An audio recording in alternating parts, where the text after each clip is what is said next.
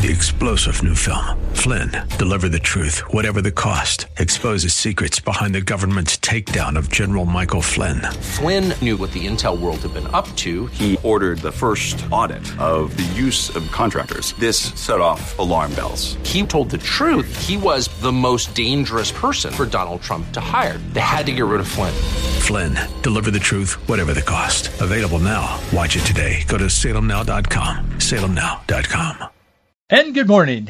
I'm Gary Randall. Thank you so much for joining me today. It's Thursday, April the 27th, 2023, in the year of our Lord. Today in 1521, Portuguese explorer Ferdinand Magellan, he was killed by natives in the Philippines. His intent was to circumnavigate the world. His crew did. He obviously did not. Today in 1813, the Battle of York took place in Upper Canada during the War of 1812. U.S. forces defeated the British garrison in a place that is present-day Toronto. Today in 1865, the steamer Sultana, it was carrying freed Union prisoners of war. It exploded on the Mississippi River near Memphis, Tennessee. The death toll estimates varied from 1,500 to 2,000 people. Today in 1941, German forces occupied Athens during World War II. Today in 1994, former President Richard Nixon was remembered at an outdoor funeral service. It was attended by all five of his successors in the White House. At the Nixon Presidential was held at the Nixon Presidential Library in Yorba Linda, California. And today in 2011, Powerful and deadly tornadoes raked across the South and the Midwest. More than 60 tornadoes today in 2011 crossed parts of Alabama, just Alabama alone, left 250 people dead, thousands of others were injured. That's a few of the things that happened today on this date. We do this every morning because it gives us a sense of history, a sense of where we are in the historical arc of human events. Many of you find it interesting and you comment on it. Tell me you always kind of like to hear that. Some of the things that I mentioned in that little run that we do every morning here, you remember. Some obviously you don't. I will admit I don't remember when Magellan was killed, but I've read about it, and I would hope that none of you remember that either. Do you know how long it takes a reader to read 40 pages of text? Generally, on average, I mean, obviously there's, you know, those that are super fast readers and some are very slow, but it takes about an hour to read 40 pages of text on average. On December 20 of this past year, it was in a lame duck session of Congress, they passed the 4,155 page omnibus bill, which packed about $1.85 trillion into this year's budget that you and I as taxpayers are, I mean, let's not be misled here. This is not the government's budget. It's our budget. They just get to make it because they're ele- our elected representatives. But they passed this bill, this 4,155 page omnibus bill, 1.85 trillion one day after the bill was introduced. If you look, I mean, if, if, if you're sitting at the table and you got a paper napkin, just do the math. It would take somebody roughly 103 hours to read the 4,155 pages. You have to ask yourself, do you really believe, or do I really believe, that anybody read that? Well, you say, Gary, they have big staff and different people read different parts of it. That's partially true. But did anybody who passed that bill really know what it said in its total, totality? I doubt it. When we look at this now from the perspective of some analysts who have read it, it's very interesting. It can be a little depressing, to be honest with you. But here's a few things I noticed. The Heritage Foundation actually took this, and I was reading. I'm going to quote them again in, later on this morning. But I, I happened to see this, and I thought I'd pass it along to you. They did read all of their 4,155 pages, and they put out a little piece today that was talking about that. And they said they said that there's in there the, just some of the earmarks they lifted out they thought might be interested interesting to conservatives there was 1.1.2 million dollars for LGBTQIA plus pride centers. The Biden administration is going to be opening pride centers across the United States. There's 1.2 million dollars for services for DACA recipient, recipients. That's also known as helping illegal aliens with taxpayer funds at San Diego Community College. There's $1 million for Zora's House in Ohio that's a, quote, co-working and community space for women and gender expansive people of color.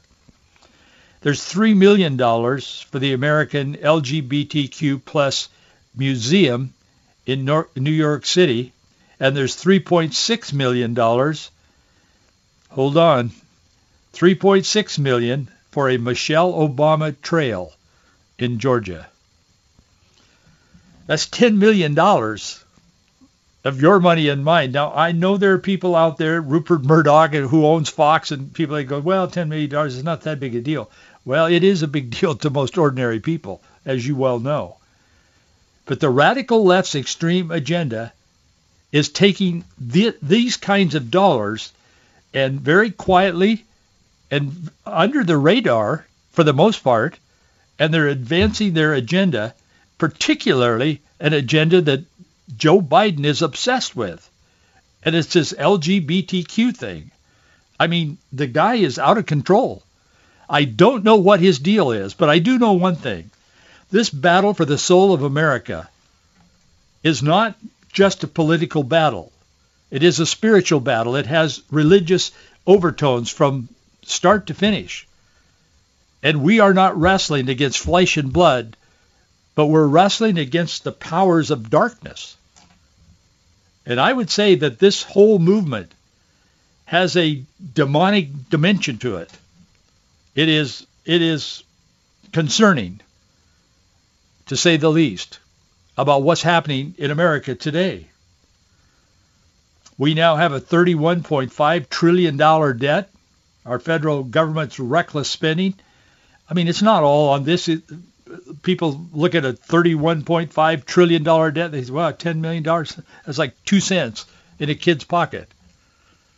But this agenda, this whole, the whole culture is being transformed by the power of darkness using the people's money.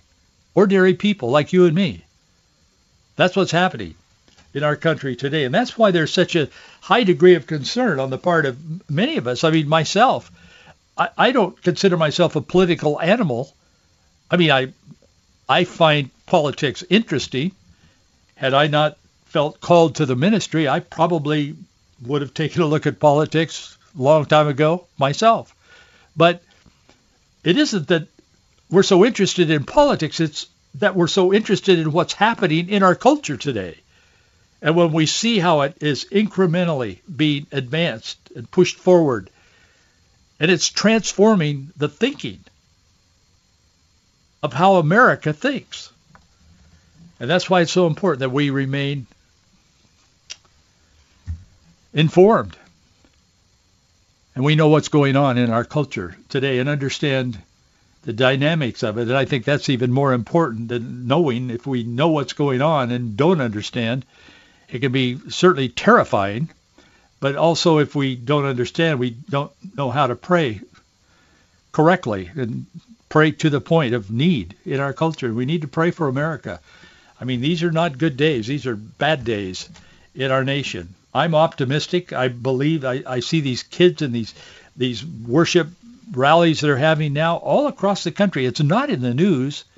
That's why when you see somebody like Tucker Carlson kind of, you know, be pushed out as as he was and others, uh, that's a voice that at least sometimes covered these kinds of things and talked about the values in our nation and so on. And that voice has been silenced for the time being. And there's others. It isn't just Tucker Carlson, but others as well. It's so important that there are as many voices as possible out there, little voices, big voices. Carlson's was probably the biggest voice out there right now, daily on television. Now that's silent. But there's so many different people that are speaking, and there's especially young people, kids across the country that are, are having these worship rallies. I mean, there's not hundreds, there's thousands of kids coming out to this, but you don't read that in the news. You don't hear about it. And that's why I'm mentioning it now, taking a couple of minutes to just tell you this is happening. It's continuing to happen. Man, they're they're doing they're, exactly what the Bible says. They're preaching the gospel. They're t- they're telling the thousands of kids there and young adults they need to be saved accept Jesus Christ, ask him to forgive you of your sins. I mean, it's like Billy Graham in jeans and T-shirts. It's the same thing. They're even baptizing them in pools and swimming pools and at the beach if they're on the coast. Uh, wherever they can find some water, they're baptizing them in the name of the Father, the Son, and the Holy Spirit. I mean, they're doing exactly what the Bible tells us to do there's not coverage on it. Some of the churches are silent because well they don't identify with these kids. I mean they have long hair, they have loud guitar. You know, yeah, I understand. I I would take any kind of hair, but I understand that the cultures are different. But man, these I mean there is a move going on on the on the underside of America, and it isn't bubbling to the top in the news very often unless it's a negative news story but it's happening. The Asbury College, I talked about that here, university, I talked about that here in other universities. We're having kind of an outpouring of, of the Spirit of God, and, and that has kind of gone away now. The, the media has lost its interest in that. So now we don't hear as much about that. But while some of the colleges uh, have have are not carrying on, you know, that every night as they were, there's still that spirit that is is out there, and, and kids are planning. You know, college, university students are planning their summers around their plans to evangelize and have outreach to it isn't just the cults that, that do this. I mean, these are Christian kids, evangelical, Bible believing young adults. They're they're planning not necessarily to go to Africa, but to go to America as missionaries this summer and just go out and share the gospel all summer long. And people are supporting them in doing that leading people to Christ. So all of this is happening underneath, but but the, the power structure in Washington D.C. our elected president of the United States, or apparently elected. I have questions. I got to be honest with you. If I worked for Fox, I don't. But if I did, I'd probably get fired too. I have some very definite feeling. I just don't think 83 million people voted for Joe Biden three three and a half years ago. I really don't. I will never believe that. But nonetheless, it is what it is now. But I want to talk to you a little bit about about pride and prejudice. Jane Austen's 19th century novel Pride and Prejudice demonstrates that human nature can be cultivated and influenced by a culture or a society for good or bad depending on the worldview of that society or culture. President Biden, in announcing his campaign for another term as president of the United States, which he did day before yesterday on Tuesday, he talked he talked about what he was going to do in a second term as president. He's using the slogan, let's finish the job. Well, that caught my attention, and I guess that would be good. If a slogan didn't catch your attention, it wouldn't be a very good slogan. But it caught my attention because I know what his agenda is. I've been following it very closely, and I think many of you who listen to this program and pay attention to other programs or read the news or whatever, you're aware of what he's been doing. But it's a little bit, I think it's a little concerning, more than a little, when you look at what he really means by finishing the job. I want to talk to you for a moment about pride, not a book review on Jane Austen's book, my grandma, my grandmothers were both committed Christians. My grandfathers were Christians as well. They were more quiet and they, they died younger. Both of my grandmothers lived to be pretty old. Um, my grandmother on my father's side was, I think, 96 when she passed away, and my mother's mother was like 99, almost 100 when she passed away. So I got to know them better as an adult as I got older because they were around. Their husbands had both died earlier. But I remember their their vernacular, the words they used were quite a bit different than the words we would use now in a lot of ways. But when they were happy, they would say they were gay. They used that word, especially my mother's mother. She used it all the time. I mean, she'd always say, "I'm just, I just feel so gay today." I didn't. I mean, it didn't raise a question, and it wasn't unusual because even in my lifetime back then, when I was a kid, gay meant happy. She said, "Aren't we having a gay old time when we were having fun and the family was together and so on?" At Christmas, both my grandmothers, they donned their gay apparel. I mean, that was just their life. I mean, gay was happy. Thankfully, both of them were heterosexual Christians, or you and I wouldn't be having this conversation. But much has changed. It isn't just the mere words that has changed, however. It's the meaning of words or the meaning that's attached to words that is changing the culture. A culture is being cultivated and changed before our eyes, and it's not good. It is not good. President Biden and his cohorts in Congress and his administration are, as we speak, seeking to change it even more. He wants to finish the job. The job is to fundamentally remake America. He learned that from his former boss, Barack Obama. President Biden has spent his entire adult life as a politician. I mean, you can say with authenticity, the guy has never held a job in his life. He said he was a lifeguard once. But now he's he's running and, and he's cognitively impaired. He's running the most powerful nation in the history of the world. That's where we are today. And unfortunately, he's been co-opted by a very radical far-left Marxist movement. And it, the Marxist movement is attached to human sexuality.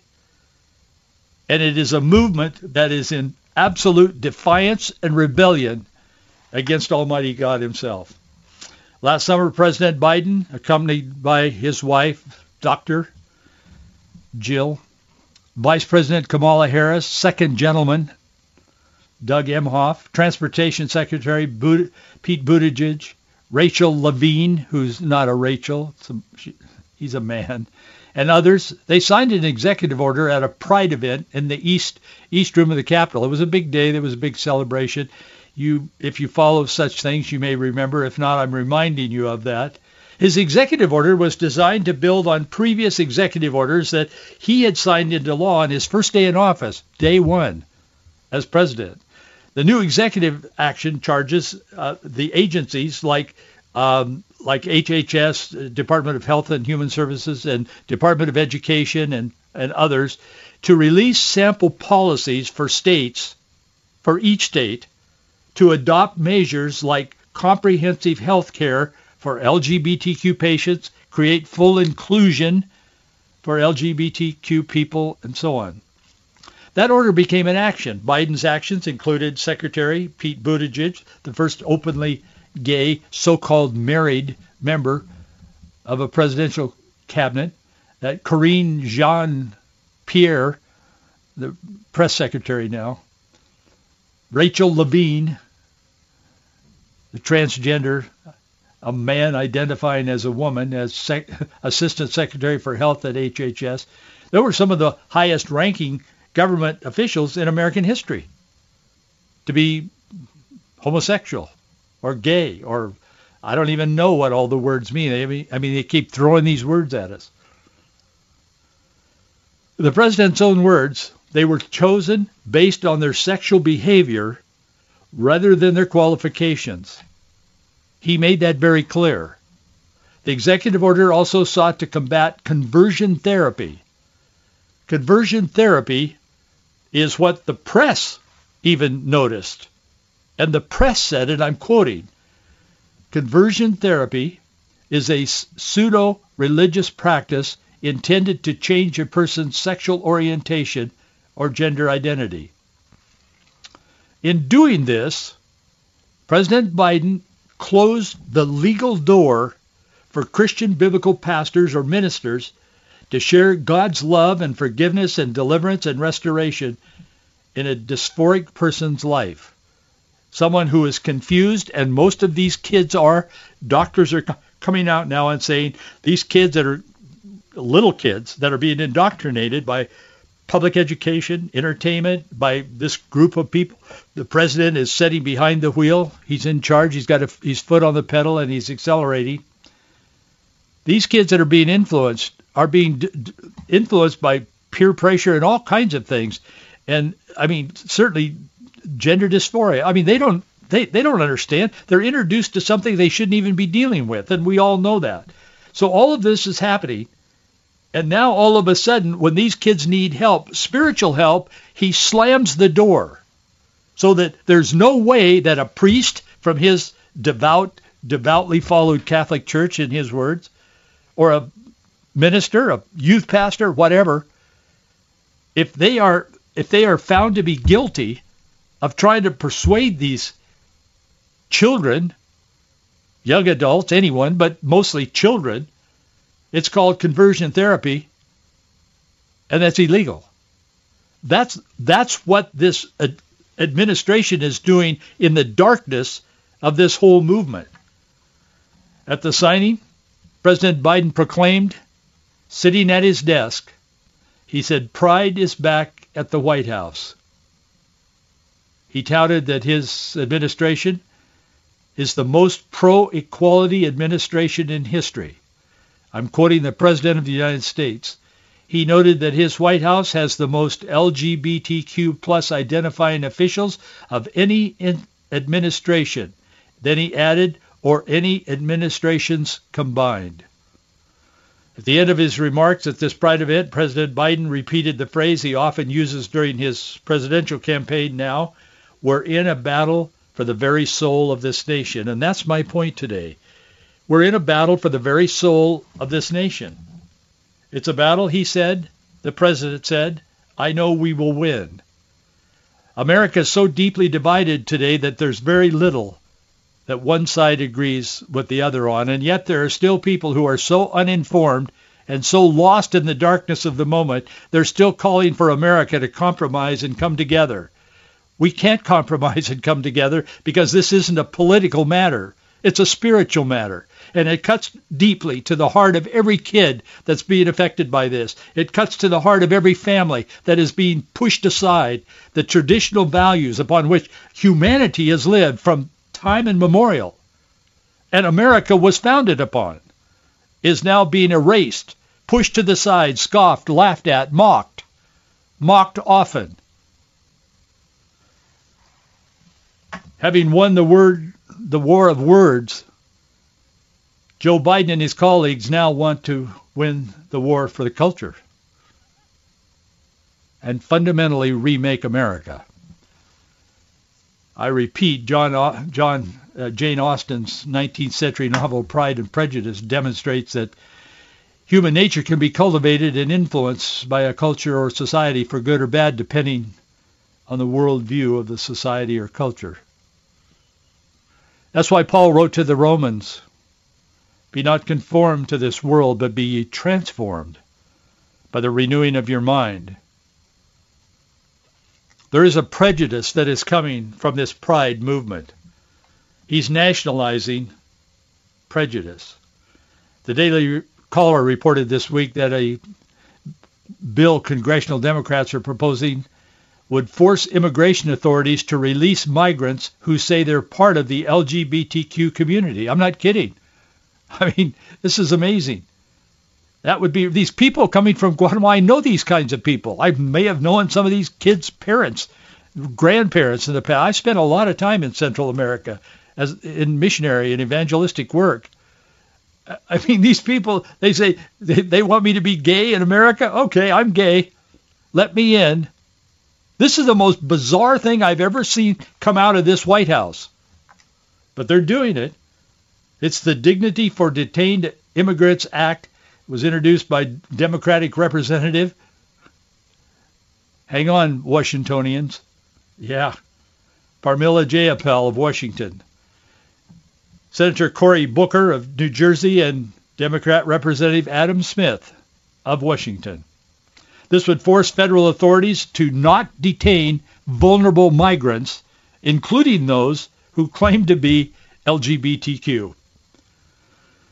I, boy, I'll tell you, four border agents was talking to Daily Caller. That's why they put out a, an article about this yesterday, and they were talking to them in anonymity. They said if you say our name, we get fired. They didn't, so we don't know who they are. But they're border uh, agents. Four of them were talking to them. They all work along the southern border with Mexico. One agent said, if this passed, I guarantee you everybody coming from Central America is going to be gay.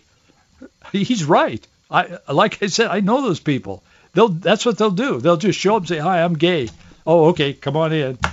Another agent agent said that if it, it would grant preferential treatment to anyone claiming to be part of the LGBTQ community, he said many of them, I would think, they would be getting better treatment, expedited processing, and complete immunity when it came down to their court date as well. So they come in, they just get a free pass into the United States, and then when their court date comes up, they'll get preferential, prejudiced treatment then as well.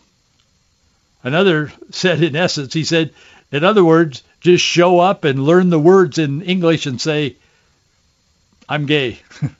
just say gay. Well, I'll tell you, under the guise of fighting prejudice against the LGBTQ community, that community has now been able to place men identifying as women in women's sports, winning awards, stealing scholarships from girls and women. They've normalized perversion. They've legally redefined marriage, not in God's eyes. Marriage is God's institution. Man can't change it. They can pretend like they are, but they pretend a lot of things in this movement redefined marriage. They've attacked God's model of humanity for male and female. They've seized control of public education and are working to remake the culture in their own image. That's what's going on in our country today. I got to tell you, that's what brings me to this microphone every day. I've had a lifetime of ministry. My friends are playing golf. I can't. We need to be awakened to the moment in which we live, but we need to be at peace because God is in control. He's asking us to act on his behalf, to be ambassadors for God and spread the word that this is wrong. God is right. But don't lay awake worrying about it because God is in control. Just be informed and be active, be engaged, be vigilant, be discerning. And thank you so much for being with me today. Thank you for your support. We need it. I'll see you tomorrow. Three-star general Michael J. Flynn, head of the Pentagon Intelligence Agency, knew all the government's dirty secrets. He was one of the most respected generals in the military. Flynn knew what the intel world had been up to. He understood its funding. He ordered the first audit of the use of contractors. This set off alarm bells. The explosive new documentary, Flynn, Deliver the Truth, Whatever the Cost, uncovers the facts behind this scandal. Flynn told the truth. He was the most dangerous person for Donald Trump to hire. I find out the worst enemy that I'm going to face in my life is right here in America. They took my assessment and they wanted me to change it. And I was like, I'm not changing it. They had to get rid of Flynn with in-depth interviews, archival footage, and never-before-seen personal records of the man behind the headlines. I just felt like I was drowning. Flynn, deliver the truth, whatever the cost. Available now. Watch it today. Go to salemnow.com. salemnow.com.